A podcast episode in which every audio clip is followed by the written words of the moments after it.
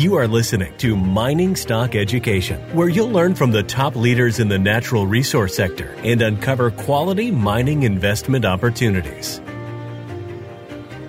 Welcome back to Mining Stock Education. And in today's episode, we're going to be talking about till and soil samples. I asked Dr. Rob Stevens, the author of Mineral Exploration and Mining Essentials, to come back on the show to give us his take on what we as uh, gold and commodities uh, exploration speculators should be looking for as these companies are defining drill targets. So, Rob, welcome back onto the program and please take it away. Yeah, perfect, Bill. Thanks very much. I appreciate the opportunity to, uh, to talk a little bit about exploration again with uh, with your uh, listeners. Yeah, so today uh, I wanted to talk a little bit about till and soil sampling and how that's used uh, uh, in mineral exploration, you know, how to look at it and evaluate it from an investor point of view. Uh, so we're going to touch on a few things here. We're, you know, cover off what is till and soil sampling, uh, how are people sampling that material, and then how do you anal- uh, analyze it? Once you've analyzed it, how do you interpret those results? And then what do exploration companies do with that? What are the next steps uh, from those results? So we'll kind of step our way through those different uh, components of it. So, and, and there's a copy of my book you can see up at uh, on the first slide there. But, but let's go over to this model uh, first. I want to just talk about, you know, why would somebody collect soil material or till material? And so first, let's talk about soil. The way you have to think about it is whenever a rock is exposed at the surface of the earth, that rock is subject to weathering and erosion and it starts to break down. So if you have a gold deposit that is also exposed at the surface of the earth, it will erode and break down. And that broken down rock becomes part of the soil material. And soils actually move, even though we might not see that when we're out looking at them, they do move uh, in the scales of years to thousands of years. And so when the gold deposit breaks down and becomes part of the soil, and then the soil starts to move generally downslope and away from that deposit, and the soils mix, it means if you go and you collect a sample of that soil material and then send it to a lab for analysis, if there was a gold deposit that eroded, in the case of soils generally upslope from uh, where you collected your sample, you should be able to detect that gold deposit in the soil material. So it's really used where you don't have a lot of rock exposure. I mean, ideally, you want to be mapping and, and sampling rock directly, uh, but uh, where that's not the case, where you have thick soil material, you can sample the soil as an indirect way of um, looking for deposits in the underlying bedrock. So that's soil material. Soil is sort of locally derived uh, from the underlying bedrock. Uh, for those of you who are seeing this on YouTube, I've now just moved over to another slide to talk a little bit about till sampling. So what is till material versus soil? A till is a term that's used for um, uh, sediment basically derived from glaciers. So the way to think about this is, is glaciers are really effective at erosion. As a glacier flows over the surface of the earth, it will break down and erode the rocks that it's flowing over top of.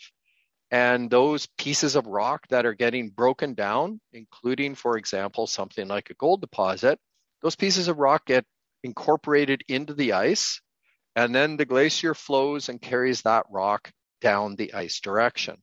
Eventually, the glacier melts. All of that rock that's caught up in the glacier drops out, and you can end up with these thick deposits of what's referred to as glacial till. Um, and so, one of the real differences between soil material and till is soil, as I mentioned, is kind of locally derived from the uh, erosion and breakdown of the underlying rock whereas glacial till is uh, deposited uh, by a glacier, and so it could be transported a long way. Glaciers can flow for tens of kilometers, for example. Uh, so if you find an anomaly in a till sample or you know gold uh, values in a till sample, one of the tricks then is well, how do we trace that back to the source of that uh, gold in the till material? And there's various ways of doing that. Uh, one of the things uh, that, that happens when glaciers flow over rock is they create scratch marks in those rocks, uh, glacial striae, we call them. And so you can map out those scratch marks and they actually tell you the flow direction of the glacier.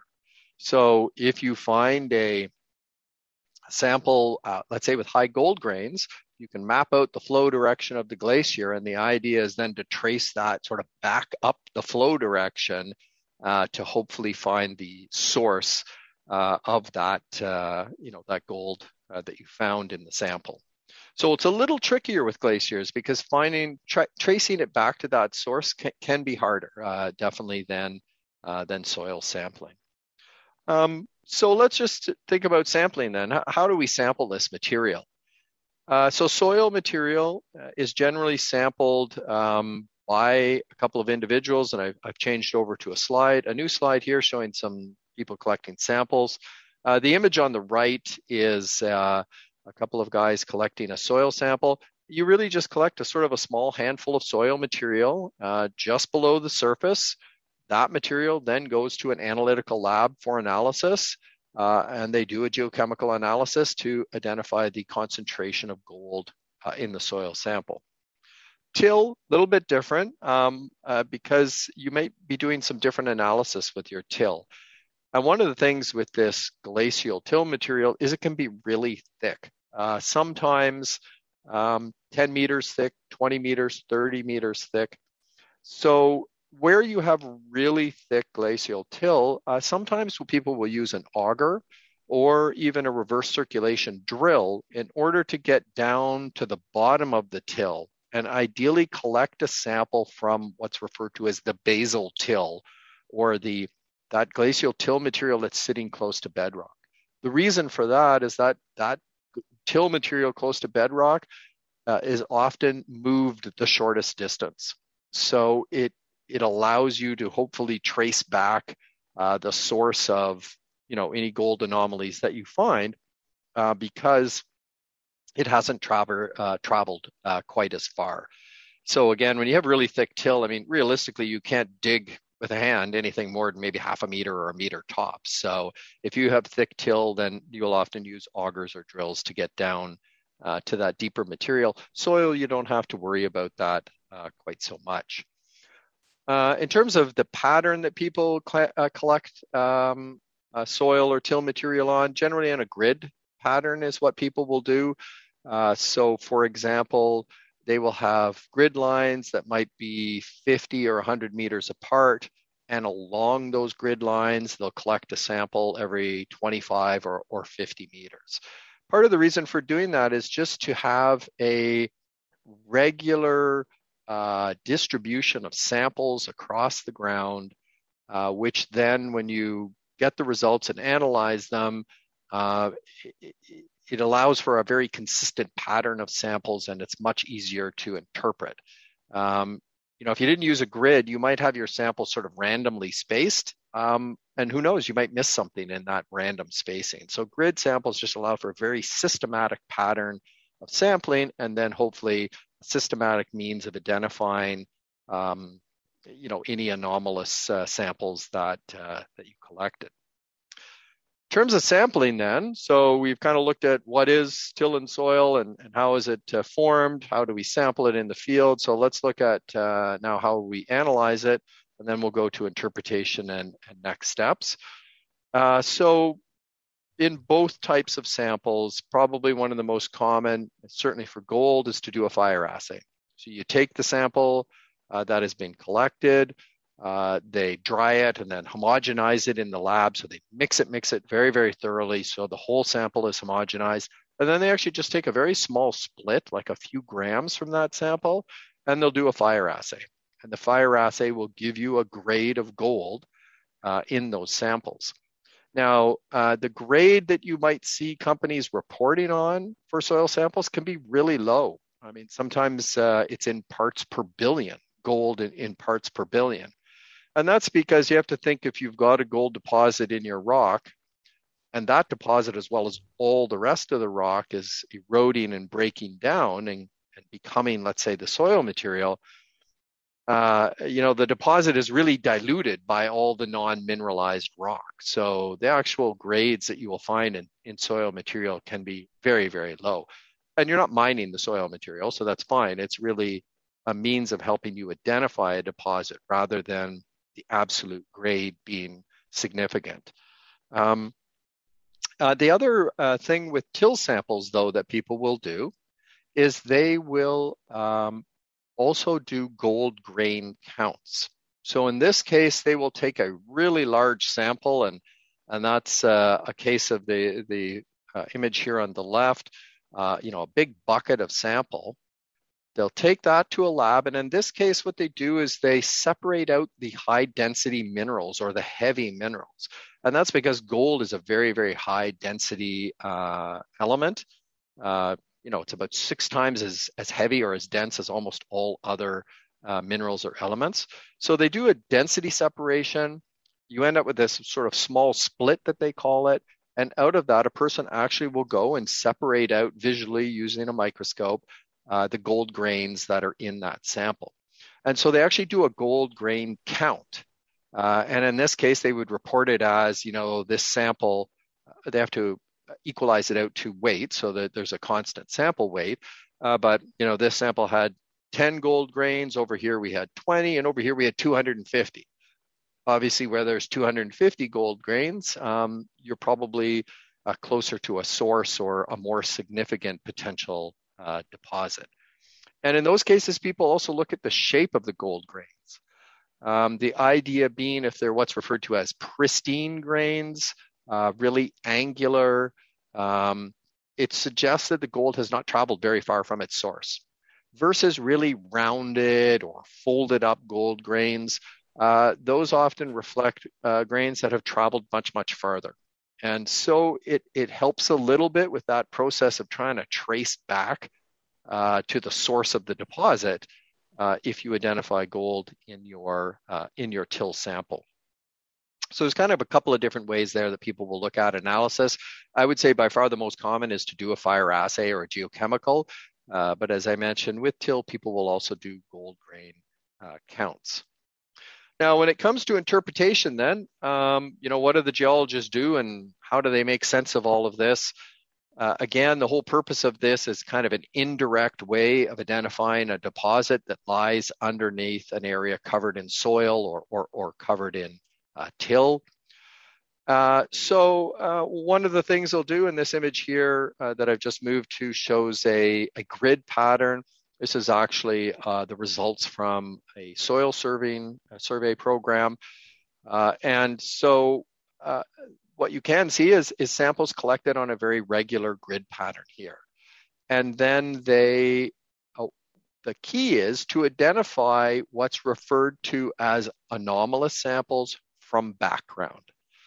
So this is where the absolute value is not always that important. And the reason I say that is every single soil sample that somebody would collect will have a little bit of gold in it. Not very much in most of it, but it'll all have some gold. And so what the geologists do is they try to sep- identify what is the background level of gold in the area that you're exploring. And once you know that, uh, I think in this image, it's suggested it's about 50 parts per billion gold uh, in the sample. Once you know that, that's the background level, you really look for the, the samples that give you much higher values. And, um, you know, things that are a lot higher than the background, those are then anomalous. Uh, they're higher and distinct from the underlying or from the average soil and may represent um, a nearby deposit. So that's they do statistical analysis to sort of separate background uh, from anomalous. Uh, in this case, they've just plotted up each of the individual samples along the grid pattern and color coded them uh, with the you know the higher values having a nice red color because they stick out, and the really low background ones just being being given a white color. The other thing uh, people will do, and, and uh, I've just moved over to another image, um, uh, showing, in this case, it's actually copper because uh, soil and till sampling don't just work for gold, they'll work for other uh, elements as well. Uh, but this is a color contour map. And in this case, uh, we don't actually see the location of all the samples. Uh, but if we look at a scale at the bottom, we've got a thousand meters at the bottom. So this is actually representing quite a big area. So I would guess thousands of soil samples were collected in this area. They analyze them, they get the results, and then they create a color contour map. And the idea with a color contour map is each of the colors represents a certain grade of gold. And so almost always the hot colors, the reds, that kind of thing that you would see on a map would represent the high values uh, of gold, or in this case, copper in soil. And then the cool colors represent uh, lower values. So it's a really nice visual way to identify the, the areas with the higher grade samples. Um, and uh, it's very effective for geologists and also companies. You'll see them put out maps like this a lot. Uh, on their website and press releases um, because they're also quite a good way of, of helping others to understand the kind of work that they're they're doing. Um, so then, if we get to the, the, sort of last part, what do you do next? Um, you found a, a really nice uh, anomaly with high gold values in your soil or in your till. So the trick is, where did they come from? Where can we then trace that to find uh, the deposit? Um, so first thing they might do is tighten up their grid spacing or their soil sampling. So really increase the density of their samples, which will allow them to better define uh, those areas with the higher features. Uh, if we don't have too thick, uh, too much of a thickness of soil or till, uh, trenching is a great way. And you'll get there and just basically dig down beneath the soil of the till to the bedrock. Because uh, really that's what you want is the bedrock and, and the potential for a deposit there. So wherever possible get down to the bedrock and try and uh, uh, you know see what the rock itself looks like and, and whether you can find the deposit from there you may want to combine your soil material uh, with other exploration methods such as geophysics uh, so as an example gold deposits or, or many gold deposits can be found in fault zones. And fault zones are these you know, breaks in the rock. Uh, but in geophysics, fault zones can often show up as fairly distinctive linear features in the geophysical uh, results. And so um, if you combine your geophysics where you have a, a, really nice linear feature with your soil material or your till where there's a really high gold uh, concentration, and the two of those are are coincident with each other, that can end up being a really good target.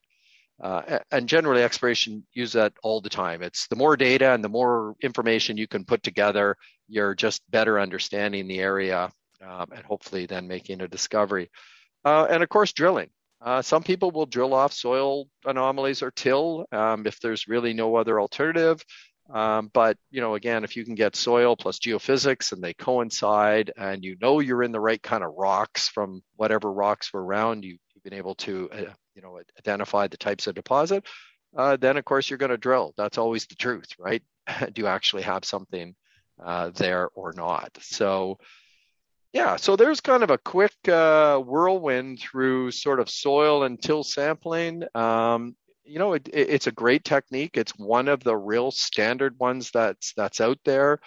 Um, you have to modify it and adjust a little bit depending on the environment you're in. Um, of course, glaciers aren't everywhere, so glacial areas you have to consider if you have till or not.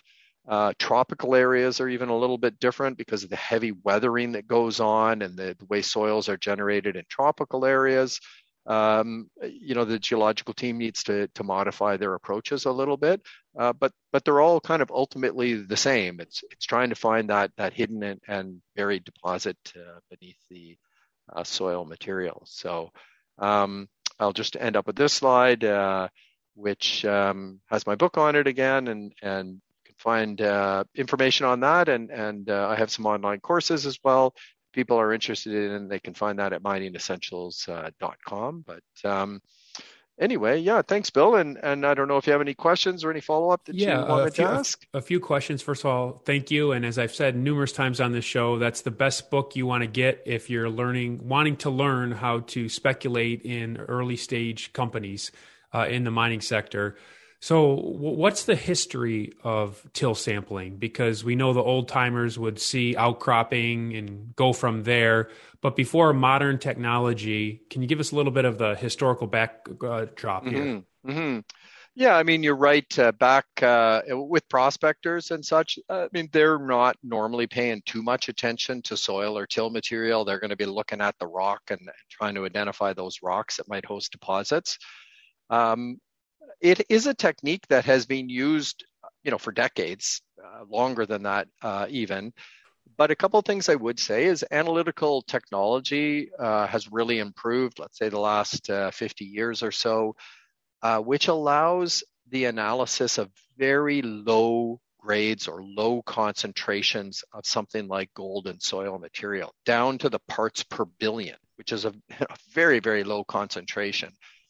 So it's actually allowing um, companies to identify areas with gold anomalies um, that are that are insignificant, that actually, you know, result in the discovery of a deposit but the grades in those samples is really, really low. And so before the analytical methods were uh, improved to the point of uh, being able to detect gold and distinguish grades uh, at those very low levels, um, it wasn't as as useful. I mean, still helpful for sure, uh, but um, and not everybody, of course, will use soil sampling in their program. If you're really lucky to have tons of rock exposure, that may be sufficient and, and you won't use soils. But I think you'd find that the majority of projects at some point are doing some soil or till sampling as, as part of it uh, because you know rock just is not exposed everywhere. So. Well, what about the assay labs? Can any assay lab prepare uh, the results for um, soil or till samples, or do you have to be qualified as a lab? Um, I would say that you know most of the labs. I mean, you always ideally want to go with a, registered or qualified lab just so you you know you make sure you're getting good results and and uh, similar to rock sampling when people do soil samples uh, they often will include in a batch of samples duplicates and blanks and and other checks just to ensure that you know the lab is is giving them the results that they uh, expect and they can rely on uh, so a duplicate they'll put two of the same sample and you should get the same result pretty close anyway uh, if not, then you know something's up. Um, the fire assay method that is used primarily to identify uh, gold, um, that's a, such a fundamental technique that pretty well every lab will do that. So, um, what you do find though is that um, in different uh, locations or even countries, there'll be preparation facilities. So, the soil will go to a local preparation facility. It's dried, it's mixed up and homogenized, as I mentioned. And then they might just take a couple or three grams from that, which is what gets analyzed. And then that actually goes to a central lab that might be in a bigger city or that kind of thing. So they do the prep locally, reduce the size down to a small, you know, very small piece. Uh, and then that goes to uh, the, the home lab kind of thing for, for analysis.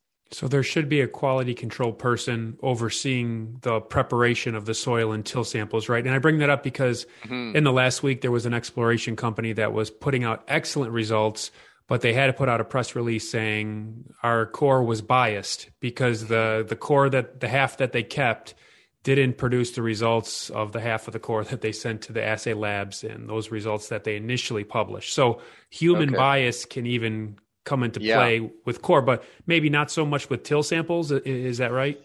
Yeah, I mean, it's hard to know what's in those samples. They don't look like very much. Uh, of course, with core, you're looking at the rock and you may be able to identify a vein or, or even visual gold, uh, VG as they call it, in, in the core itself, which could lead to some bias. Uh, but really, you know, standard, I would say, in exploration projects, it is really important to have a quality assurance and quality control uh, program and procedures in place that are for the field personnel, um, all the way from the, when the sample was collected until you get the results back from the lab. Things like you can trace it all the way through, uh, you know exactly how it's been handled, um, but also, as I mentioned, duplicates, uh, things that are called standards. Uh, companies can buy material that has a really well-defined uh, geochemical um, um, composition. and they send those in as well because they know what result they should be getting and that way you can confirm that that, that the lab is operating but it is important to have those quality control pr- uh, procedures in the field so that you avoid uh, bias um, you know that doesn't do the company any good uh, there may have been no intent in, in the example that you gave but it never looks good if you have to put out a press release and start uh, start qualifying uh, the results that that you release. That just you know it's going to get everybody skeptical. So. and it doesn't help the industry on, no on large no scale. for sure. Yeah. Yeah, yeah. so um what about the quality of a gold-in-till anomaly? Now you, it, does it mean more to you as a mining speculator if it has the geophysical overlay? That's what if you have the gold-in-till anomaly plus the geophysical anomaly is that what gets you excited the most if you're going to buy shares in a company that's about to drill this yeah good question um, like always, not a not necessarily a straightforward answer on that. Um, I, I, mean, what I like about soil samples and till samples is they're geochemical, so they're they're giving you gold grades, um, which is always great. Um, even if those grades are low, it, it doesn't matter. If you've separated out from background and you have an area with distinctly much higher grades in your uh, in your soil or or till material, um, you know that's really relevant, and and that to me, I'm interested in that on on its own. Now, as a geologist, I would also want to look at the uh, the environment or the area where those samples were collected because I know that um, there are some areas where soil sampling works really, really well. I mean, there's a, a, type of soil that people refer to as residual soils, which are really derived right from the underlying bedrock.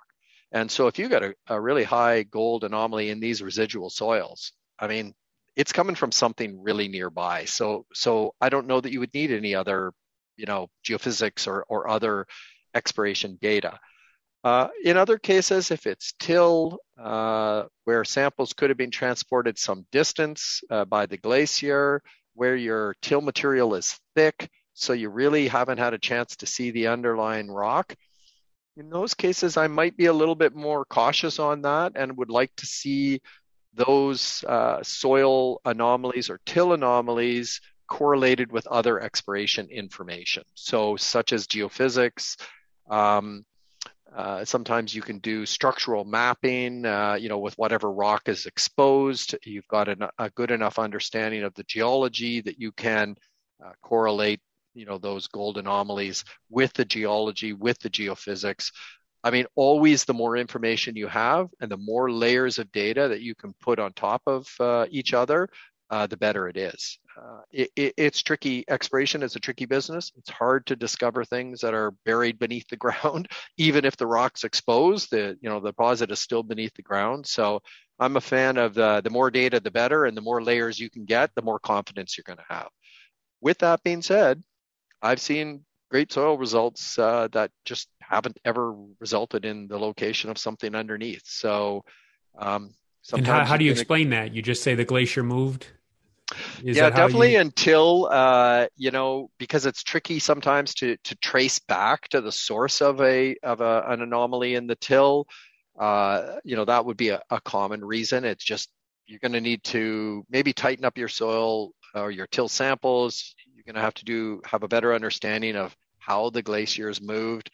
I mean, just as one other feature, glacial history, if you look at northern Canada as an example, uh, we didn't just have one glacial episode. We had several sort of pulses. Glaciers kind of they pulse forward, they pull back, and they pulse forward, and they don't always travel the same way. So it it can create complications, right, uh, of knowing where how you trace things back.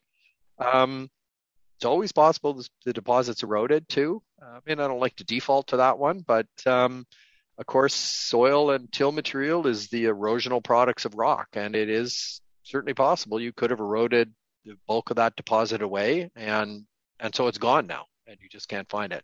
But I will say I've come across other ones that I just scratch my head at, not not entirely sure why uh, we weren't able to find anything. Well, Rob, your website is miningessentials.com.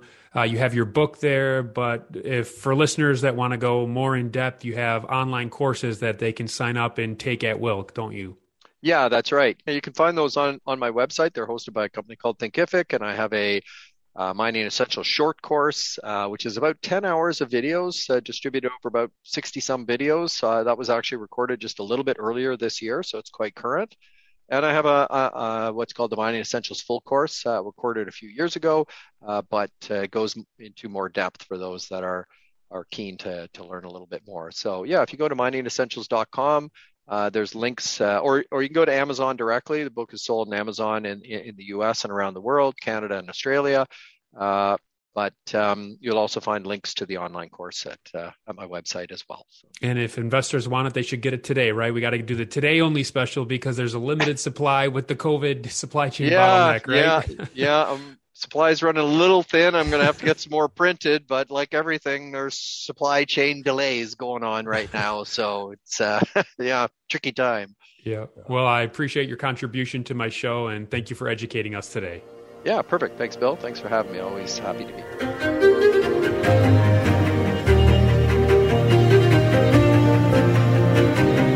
Thank you for listening to Mining Stock Education. Please subscribe and share this show with like minded investors. Connect with us at miningstockeducation.com and sign up for our email list to stay in touch. Much success to you as you learn about, invest in, and profit from mining stocks.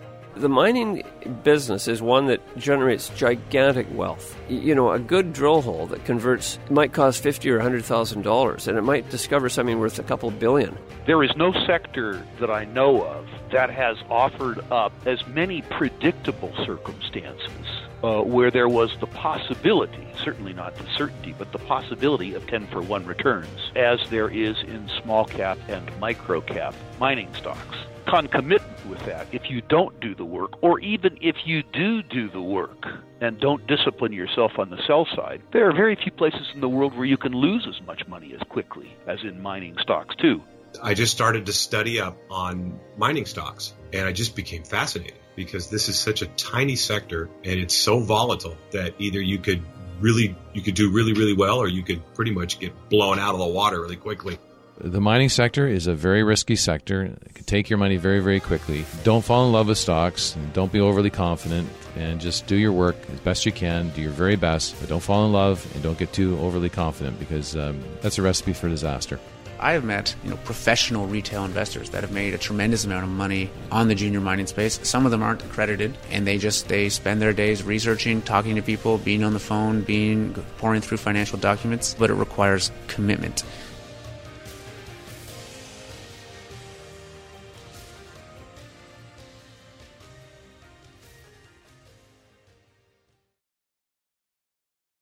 This podcast is for informational purposes only and is not to be considered personal legal or investment advice or a recommendation to buy or sell securities or any other product. We make every effort to be accurate, but the information presented is not to be considered infallible. It may contain errors, and we offer no inferred or explicit warranty. If personal advice is needed, consult a qualified legal, tax, or investment professional. Do not base any investment decision on the information contained on miningstockeducation.com, our podcasts, or videos. Make sure you always conduct your own thorough due diligence before investing. Realize that we may hold equity positions in or be compensated by some of the companies we feature and therefore are biased and hold an obvious conflict of interest. For our full disclaimer, please visit our website.